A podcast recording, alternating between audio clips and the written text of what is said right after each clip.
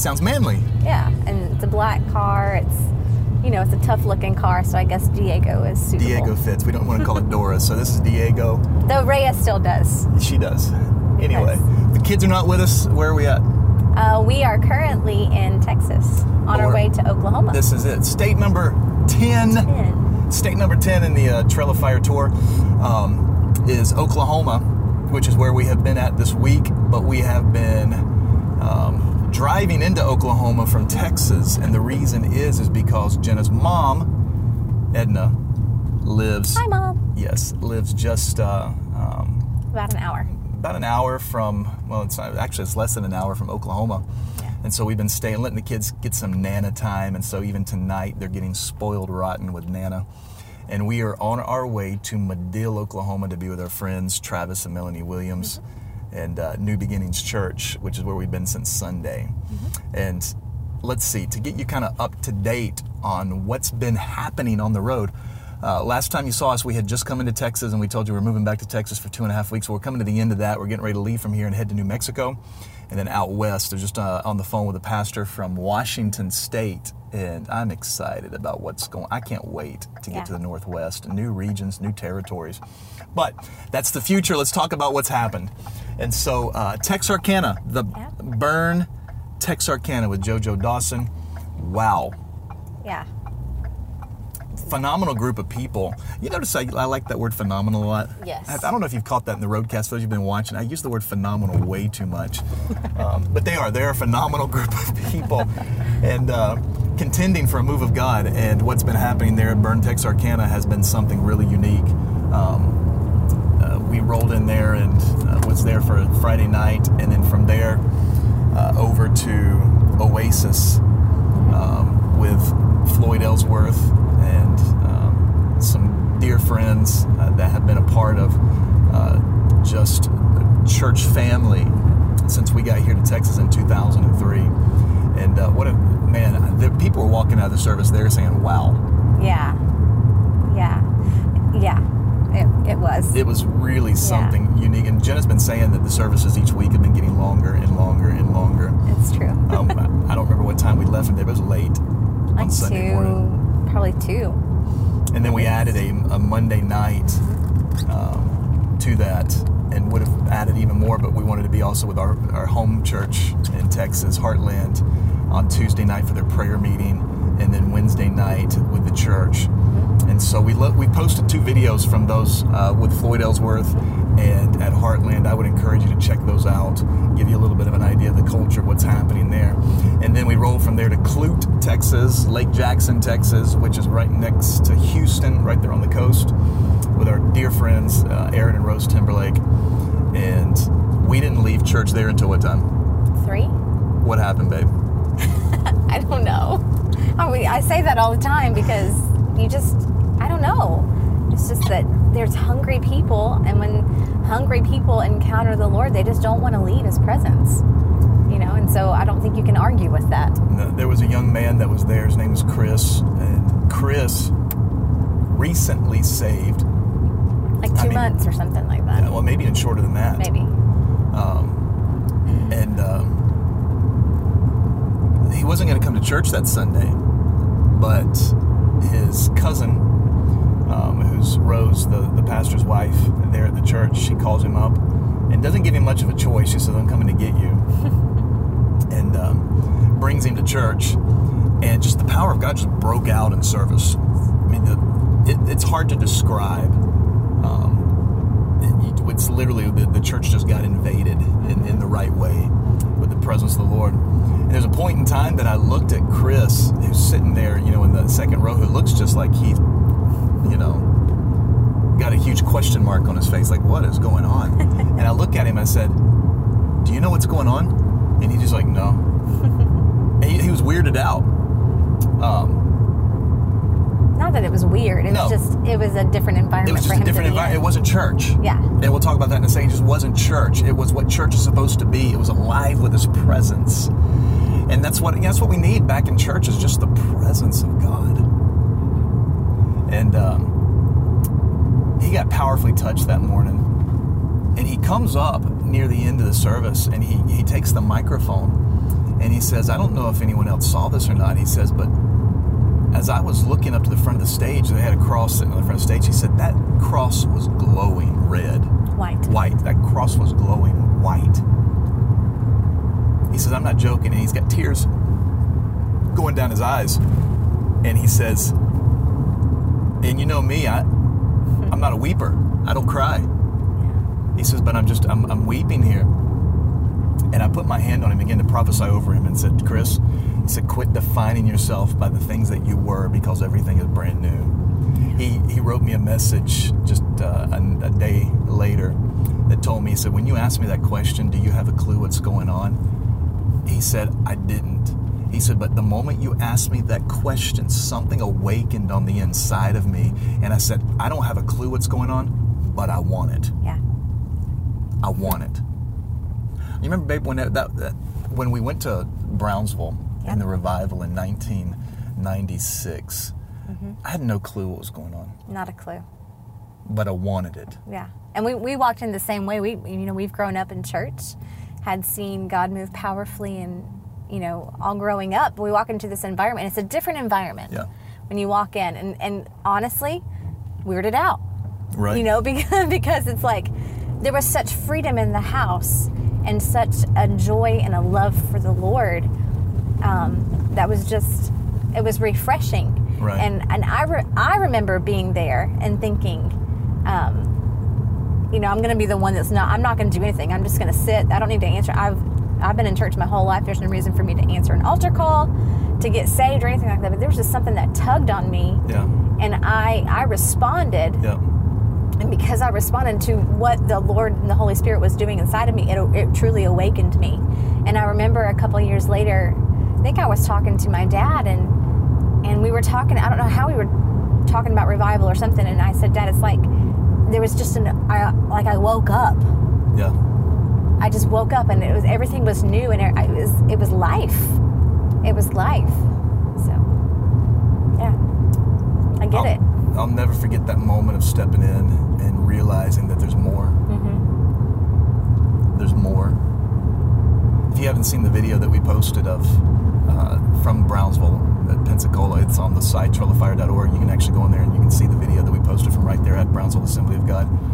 Um, and that's the call. There's more. That was the prayer during the revival. There's more. Yeah. And the church needs to awaken to the reality that there's more. There's more than what we've been settling for. Yeah. There's more than your Sunday morning program. Church is more than it, it- listen. Church is not an hour and a half on Sunday morning, No. and that's for the super spiritual. It's not 55 minutes on a Sunday morning. It's not three songs picked out by a hipster in skinny jeans. You know, it's it's not pretty little pristine messages that have been perfected throughout the week. You know, and, and packaged with illustrations and, and and just performed there on a stage. Church is not a place; it's a people, and it's time that we begin to awaken to the reality that when there's more and we have settled for less, and we need to come to the place that says, "I'm done with the show, and I'm done with the status quo. I just want Him." Yeah. And we've been seeing that happen week after week. It's almost as if it, it's different. Yeah. You know, what I've been used to seeing in, in revival and, and what we've seen in, in ministering in churches is people getting rocked by the power of God.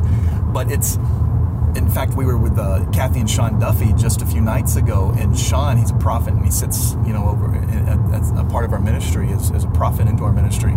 And he said this He said, Daniel, he said, the Lord is wanting his kabod Yeah. to come back into the house, the weightiness of his presence. And I told him, I said, Sean, that's what's been happening in the Yes. services is the weightiness, the kabod of God is beginning to settle inside of the room. And it's happening in the most spectacular ways. Yeah. Yeah. It You is. It is. Um, we, um, when we rolled up into Oklahoma, we came to Okmulgee. And I honestly, I was surprised. And for my friends there in Okmulgee at Restore Church, uh, Layla and John, you guys are awesome. Yes. Um, they have, as a church, just embraced what we're doing and have partnered with us. And so when we came to Oklahoma, I was like, how could we not come? yeah. But I'll be honest with you, I was expecting just like a little small rural church. And I, I literally had told Jenna, I said, listen, um, it'll probably be nine o'clock, we're done. Let's get there early so we can spend some time with John and Layla. And then at nine o'clock, we're going to pull a Steve Hill. we're going to pray for people and just go to the door and, and drive, and we'll be home by midnight because it was a three hour drive. I told Rhea we'd be home at two. Yeah, well, she was the prophet. that I was night. the right one. four. Ch- I wasn't. worried- I wasn't prepared. Four churches came together that Yeah. night. It was incredible. And not just four churches, like, but four pastors Yeah, from the surrounding community and one from even like 30 minutes away that came to be a part of that service and got really ministered to, which was really neat because um, Pastor John had acknowledged them, but you, I don't, I was on the floor. you I were on the attention. floor. You weren't paying attention, so you had no idea who the pastors were in the room. But you know, when you were given the opportunity to begin to minister and share, you specifically went over and ministered to each one of those pastors without knowing. Right. Didn't have a clue who they were and began to just prophesy into their life. Mm-hmm. And to very first, accurate Went to the first pastor words. and just said, "Land, land, land." I just see land, and literally in my mind's eye, I could see like you know Texas, Oklahoma land. You get out here and it's just you, you see for miles. Mm-hmm. and I just saw land and territories. And I said, um, and then I said, "Are you a pastor?" And he said, "Yes." And I said, "I thought so because I felt the governmental authority on you." And uh, I said, "I don't know why the Lord just keeps speaking land." Well, Layla says afterwards, he says they are right now in the process of purchasing the land around their church, and it's not just in, a matter of trying to build a bigger church. They're trying to build it as an outreach to be able to go after the, the drug addicts. Th- Those because meth has in the rural areas of the country, meth has destroyed homes and communities. That's the number one thing that I talk to the mayors and I talk to the police what they're dealing with. They'll tell me time and time again meth. And here's a church that's purchasing land to be able to put together some homes and basically build like some restore houses Yeah. there in that place. Um, it, it was just, it was unreal. It was. it was. You know, just the sweetness of, of the presence. Anyway, it was 11 o'clock at night Yes, it was. Yep. that we're finally headed home. And we rolled in at 2 a.m. we rolled in at 2 a.m. just like you said. I was, I, like I said, my expectation was blown. I literally, fa- it's like, Lord, there is, there's something happening here in Okmulgee. And uh, you're using this church. Um, And I love that it's named Restore Church. yeah.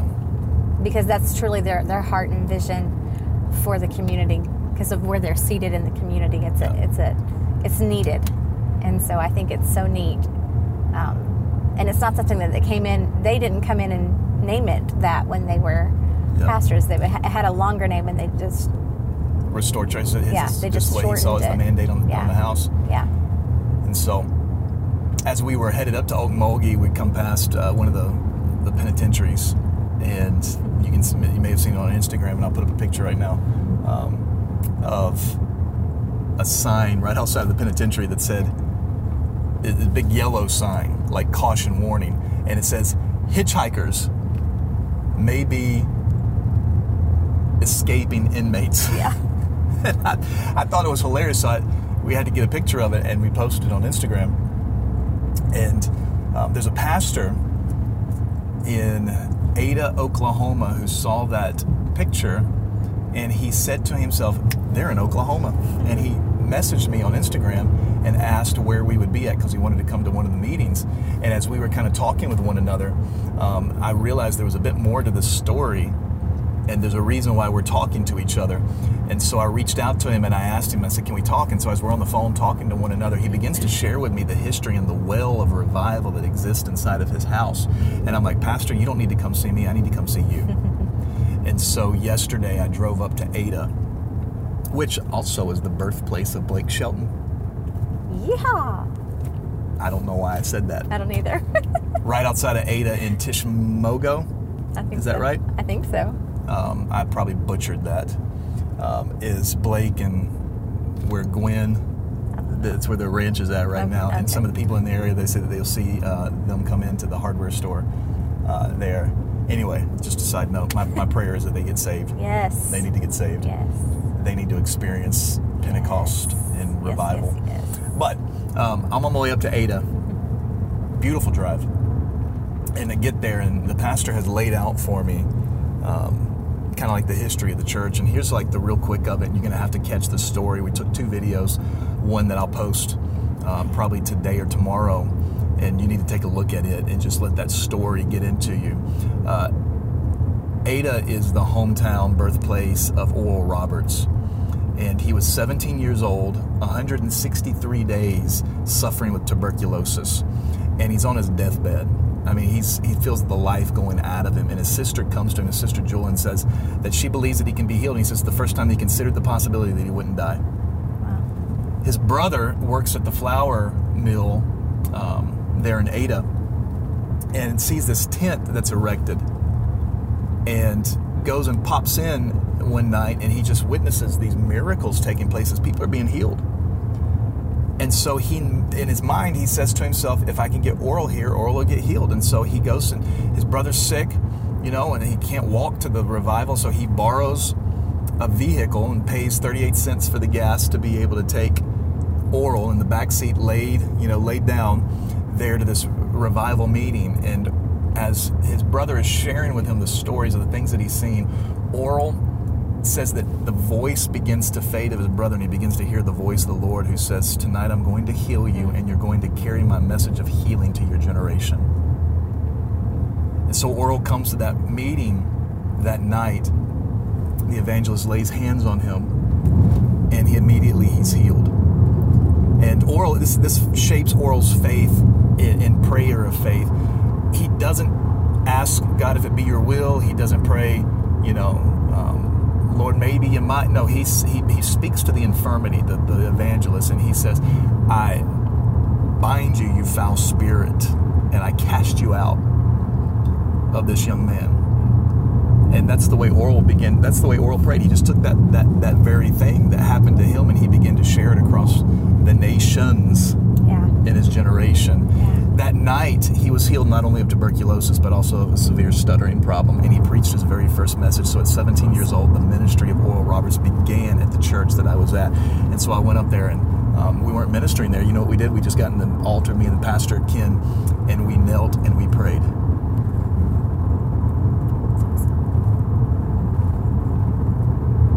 It's not coincidental that last night we were releasing and praying for healing in Madill as we were there with uh, Pastor Travis and Melanie, which is where we're on our way to right now.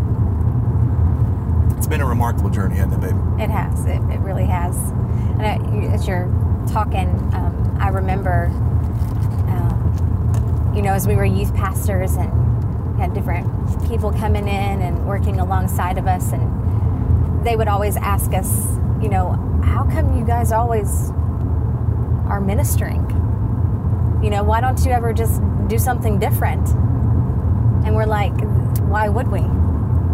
That's a foreign concept, isn't it? It is it's a completely foreign concept to us because it's who we are. It comes out of that overflow and it just spills out into every area of our In lives. the end, what else is there? What else is there? You know, I mean, we enjoy life and we do things and we have fun, all those things too.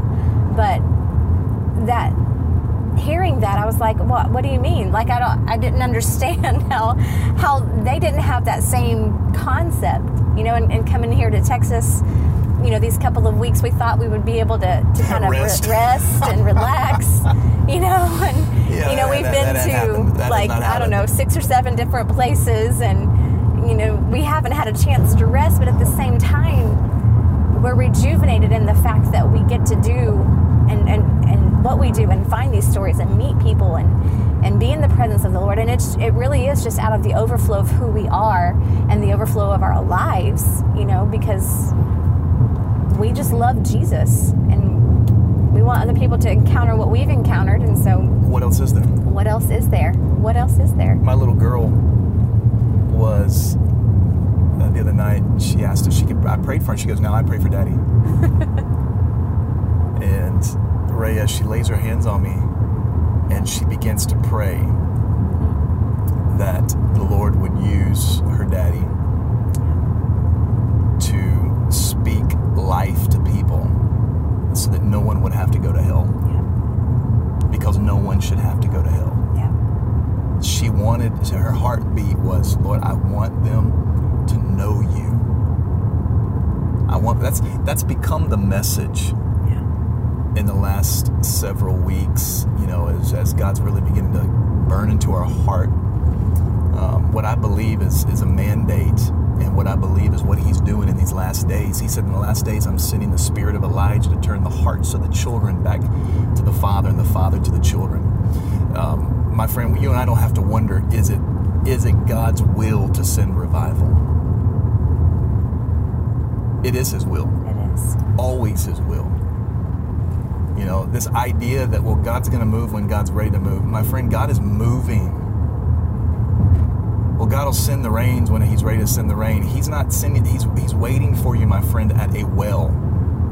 He said, I will plant you like a tree by the river.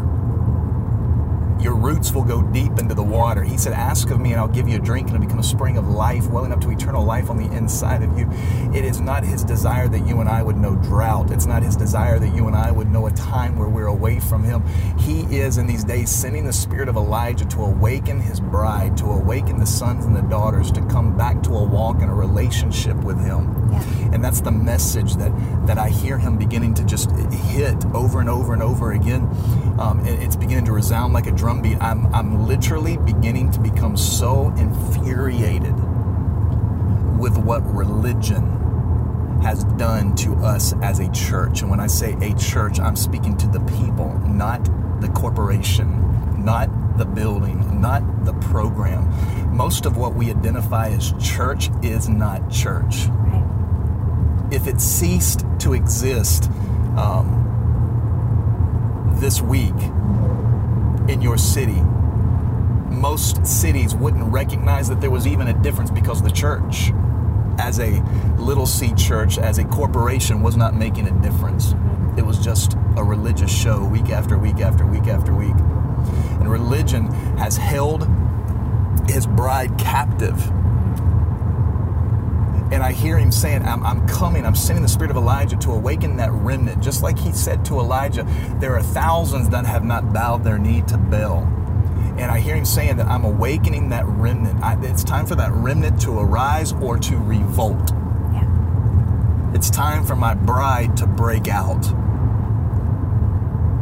She is tired of being relegated to the pews in a church and the highest expectation on her to be show up week after week, put in perfect attendance, and give in the ties and volunteer inside of the house. No, she was made for more. She wants to lay hands on the sick and see them recover. Yeah. She wants prophesy, not inside the four walls of the church, but she wants to speak to her family and her coworkers. She wants to see the glory of God descend. She wants to live in a place to where you don't experience His presence when you happen to come to a special service, but she lives in that place. Yeah.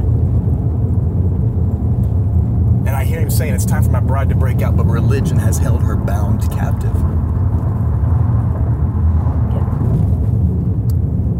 We are getting ready to leave the. Look at this, my wife is This is this is huge. Because I promise you, her adrenaline is rushing right now, and her heart is beating on the inside as she's revving up that engine, and she is passing that vehicle. Right? I did it. You did it. did we just come into Oklahoma? Uh, Or are we not there yet? not Close. yet. We're super close. Um, what was I saying? Uh, you're talking about the bride breaking out and not being relegated to the seat. Yes. Um,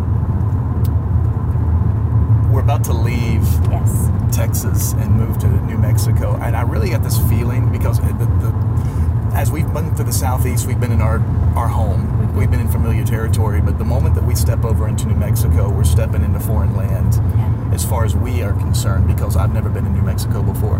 I've never been to Arizona before. I've been to California. I've ministered there a couple times, but uh, not to establish roots yet, Yeah. you know.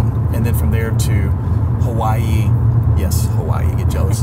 um, Oregon and Washington. Today I was on the phone with a pastor from Washington. And he told me, he said, Daniel, when you get here, he said, you're not going to have to contend with religion. He said, you're not going to have that. That's he said you're not going to you're going to have to contend with something else. He said you're you're going to be in a foreign and I told him I said that's exactly what we feel that we're being ready to step into a foreign field, but our heart is burning to see something awaken nationally and the Lord's I believe beginning to birth a strategy in what he's called us to do to be able to awaken the bride. And we're just getting started. we really are. We're just getting started. Yeah. And so I I really do feel that that it's it's time that you and I, I think there's a reason why we are connecting this way. There's there's a reason why something about the Trail of Fire has has grabbed hold of you and you've chosen to even like tu- tune into these ridiculous broadcasts where we speak for half an hour. You know, Yeah. it's because there's something that burns on the inside of us for more. Yeah. And and here here's the thing too, as you were just talking about the bride wanting to break out and not being relegated to the seats, is that for far too long the church has thought it's just the job of the pastor and the and the pastors to do the work of the ministry. And that's not true.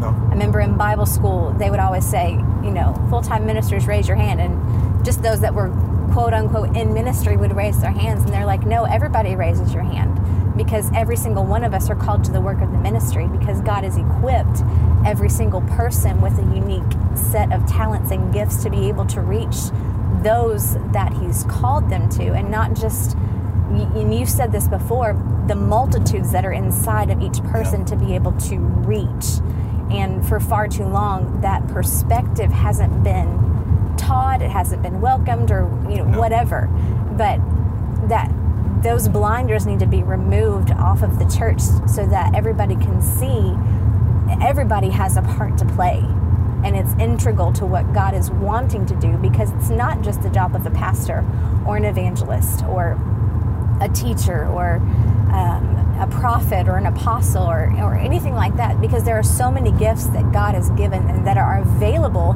that we just don't take hold of. No. And because we put the bride in the seat and we just continually entertain her Yeah. and, you know, week after week, Yeah. entertain her and encourage her, but we're not equipping her and we're not releasing her. Yeah.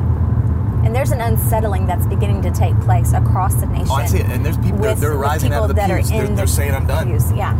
They're saying, I'm done. And here's the deal. It's not enough. No, and boy, we don't have enough time to break into this, but I'll, I'll sh- we'll talk about this in the next roadcast. They're breaking out, and the religious rulers are falsely labeling them Jezebels or Absaloms and rebellious. But the deal is, is they're just frustrated Yeah. because they've got something on the inside of them, and they're like, I, I, I was meant to do more, and the more that I was meant to do isn't just confined inside the four walls of building one man's ministry, but it's about building the kingdom.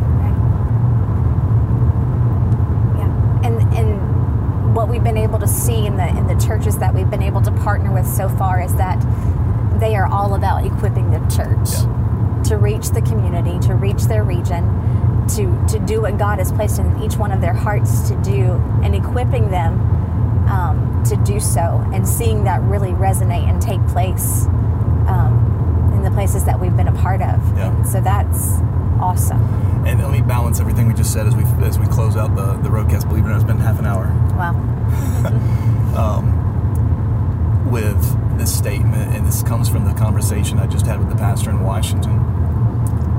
He said to me, he said, Daniel, he said, we we go after, he said, we we're we're vicious towards religion.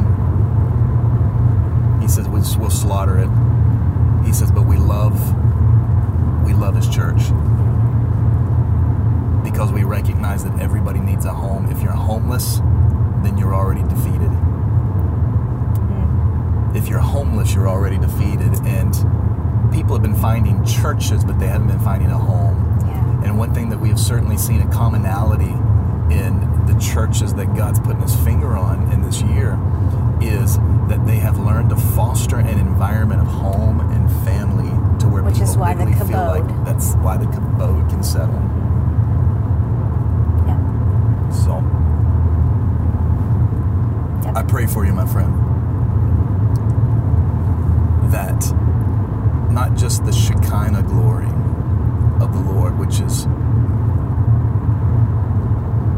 that presence that comes and, and we feel and, we're, and many times we stop it. I pray that the kabod of God, the weightiness of the Lord would begin to settle upon you. Yes. I pray that it would rest upon your home. Like the house of Obed Edom that was blessed and prospered. I pray that everything in your home would begin to prosper because you have made your home a dwelling place for the kabod of the Lord. Yes. And I pray that you would carry that into your corporate environment and there inside of the church, that He would begin to rest Yes. and would transform everything because it's time that His bride breaks out and awakens. Yes. Amen. Can't believe it's been half an hour. It goes fast. As you know, the rules of the roadcast. We turn on the camera, we turn on the microphone, and it goes for half an hour, and we don't stop. Nope. We didn't have to stop for potty breaks Nope. or screaming children on this one because they're not with us. They're with Nana. And, but um, I can't wait to the next time we get to, to share with you. Um, I'm looking at a, Tractor. a tractor plowing open the fields. He's getting Yeah. ready to sow seed and plant in the fields. That's what we're doing. That's what we are doing. Not us. That's what we are doing. So thank you for joining along with the journey, trailoffire.org. And then on the Facebook, there's so many things that are always happening. We're trying our best to keep you posted on what's taking place and to share our life with you. And so, love you.